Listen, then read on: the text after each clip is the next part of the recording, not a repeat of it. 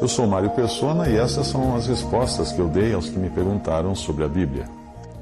Você escreveu perguntando se o capítulo 24 de Mateus, especificamente os versículos 40 e 41, que dizem que um será levado, um será deixado, outro será levado, se isso aí se, referia, se refere ao arrebatamento da igreja. Não, não, de maneira alguma. Mateus capítulo 24, o capítulo inteiro, está falando do remanescente judeu que ficará na terra durante a grande tribulação e irá testemunhar na terra.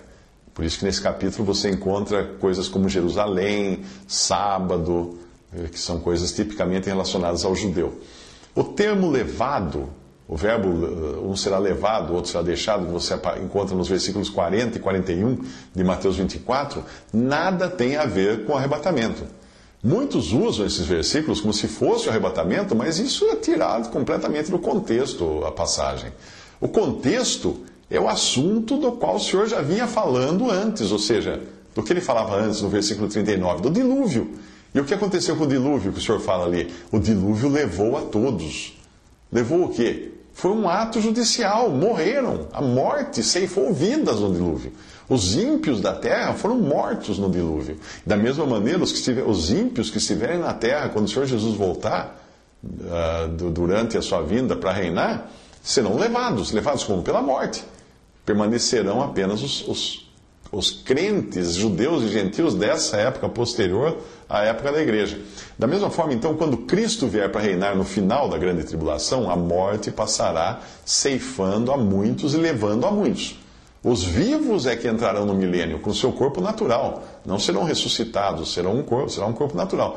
Mas eles não serão cristãos como nós conhecemos hoje, como nós hoje chamamos cristãos. Não farão parte da igreja. A igreja terá sido levada para os céus uns sete anos antes. Eles serão judeus ou gentios convertidos que se converterão durante a grande tribulação e que nunca antes escutaram o Evangelho.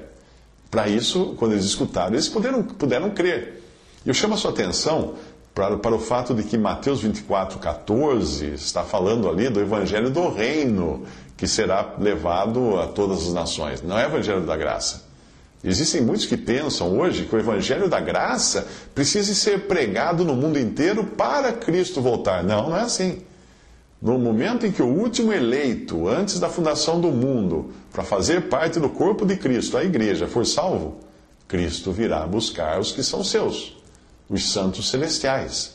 Aí então, para, cessa a pregação do Evangelho da Graça, que é pregado até hoje, da atual dispensação desde que Cristo foi rejeitado como rei lá por Israel quando ele veio. Passou-se a pregar o Evangelho da Graça. Que Evangelho da Graça é esse? Crê no Senhor Jesus e será salvo. É o Evangelho que os discípulos pregavam no começo da igreja. É, é o Evangelho que nós pregamos hoje. O outro Evangelho, o Evangelho do Reino, é o que João Batista pregava, os discípulos pregaram durante os Evangelhos o tempo dos evangelhos, e o Senhor Jesus também pregou. E qual era o moto desse evangelho? Qual era o slogan dele? Arrependei-vos que o reino está próximo. Esse é o evangelho do reino, pregado por João Batista, e vai ser pregado, vai voltar a ser pregado por um remanescente fiel de judeus que se converterão após o arrebatamento da igreja e serão perseguidos ferozmente. A ideia que alguns, de que alguns crentes hoje que pertencem ao corpo de Cristo ficarão no mundo no dia do arrebatamento é completamente fora de questão. É errada, ela é falsa. Ela diz que alguns crentes menos espirituais não serão levados ao arrebatamento. Isso é bobagem. Bobagem da grande. E uma passagem só destrói completamente esse pensamento. Qual é a passagem? Por isso Deus desenviará a operação do erro, para que creiam a mentira, para que sejam julgados todos os que não creram a verdade. Antes tiveram prazer na iniquidade. Isso está em 2 Tessalonicenses 2, de 11 ao 12. Ou seja, aqueles que ouviram o Evangelho na atual dispensação e não creram, não terão uma segunda chance, não vão se converter depois. Porque o próprio Deus fará com que eles creiam na mentira do diabo. Não deram crédito à verdade, Deus vai mandar a operação do erro para que creiam na mentira. Os que fazem parte da igreja hoje têm o Espírito Santo habitando em si. E o Espírito Santo, o Senhor prometeu que nunca seria tirado do crente. Portanto, quando os crentes que creem no Senhor Jesus hoje, a igreja, o corpo de Cristo, for tirada da terra, o Espírito Santo vai junto. Ele não fica aqui, a igreja vai embora e fica aqui. Não. Ele vai junto, vai embora daqui. Toda a igreja será arrebatada, todos os salvos, do mais forte ao mais fraco, do mais espiritual ao menos espiritual, desde que ele seja salvo por Cristo, ele tem o Espírito Santo. Cristo não deixará um pedaço da noiva aqui. Cristo não deixará um membro do seu corpo aqui. Hoje, se alguém não tem o Espírito de Cristo, esse tal não é dele, como fala Paulo em Romanos. Ele nunca creu e nunca foi salvo. Por isso ele não tem o Espírito de Cristo.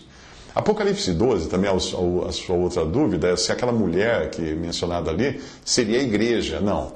Não, não, não. Essa é uma doutrina até católica, né? Que a mulher seria a igreja. A igreja só aparece em Apocalipse até o fim do capítulo 3.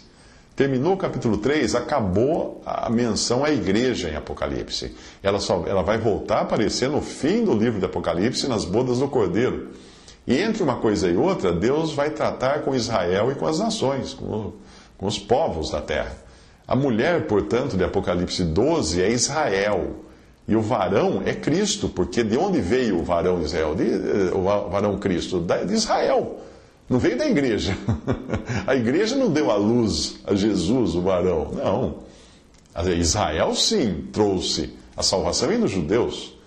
Uh, Cristo é aquele que há de reger com vara de ferro e que foi arrebatado para Deus, porque ele foi morto e ressuscitou, foi arrebatado para o seu trono, Apocalipse 12, 5. Então ali a mulher não é a igreja, a mulher ali é Israel.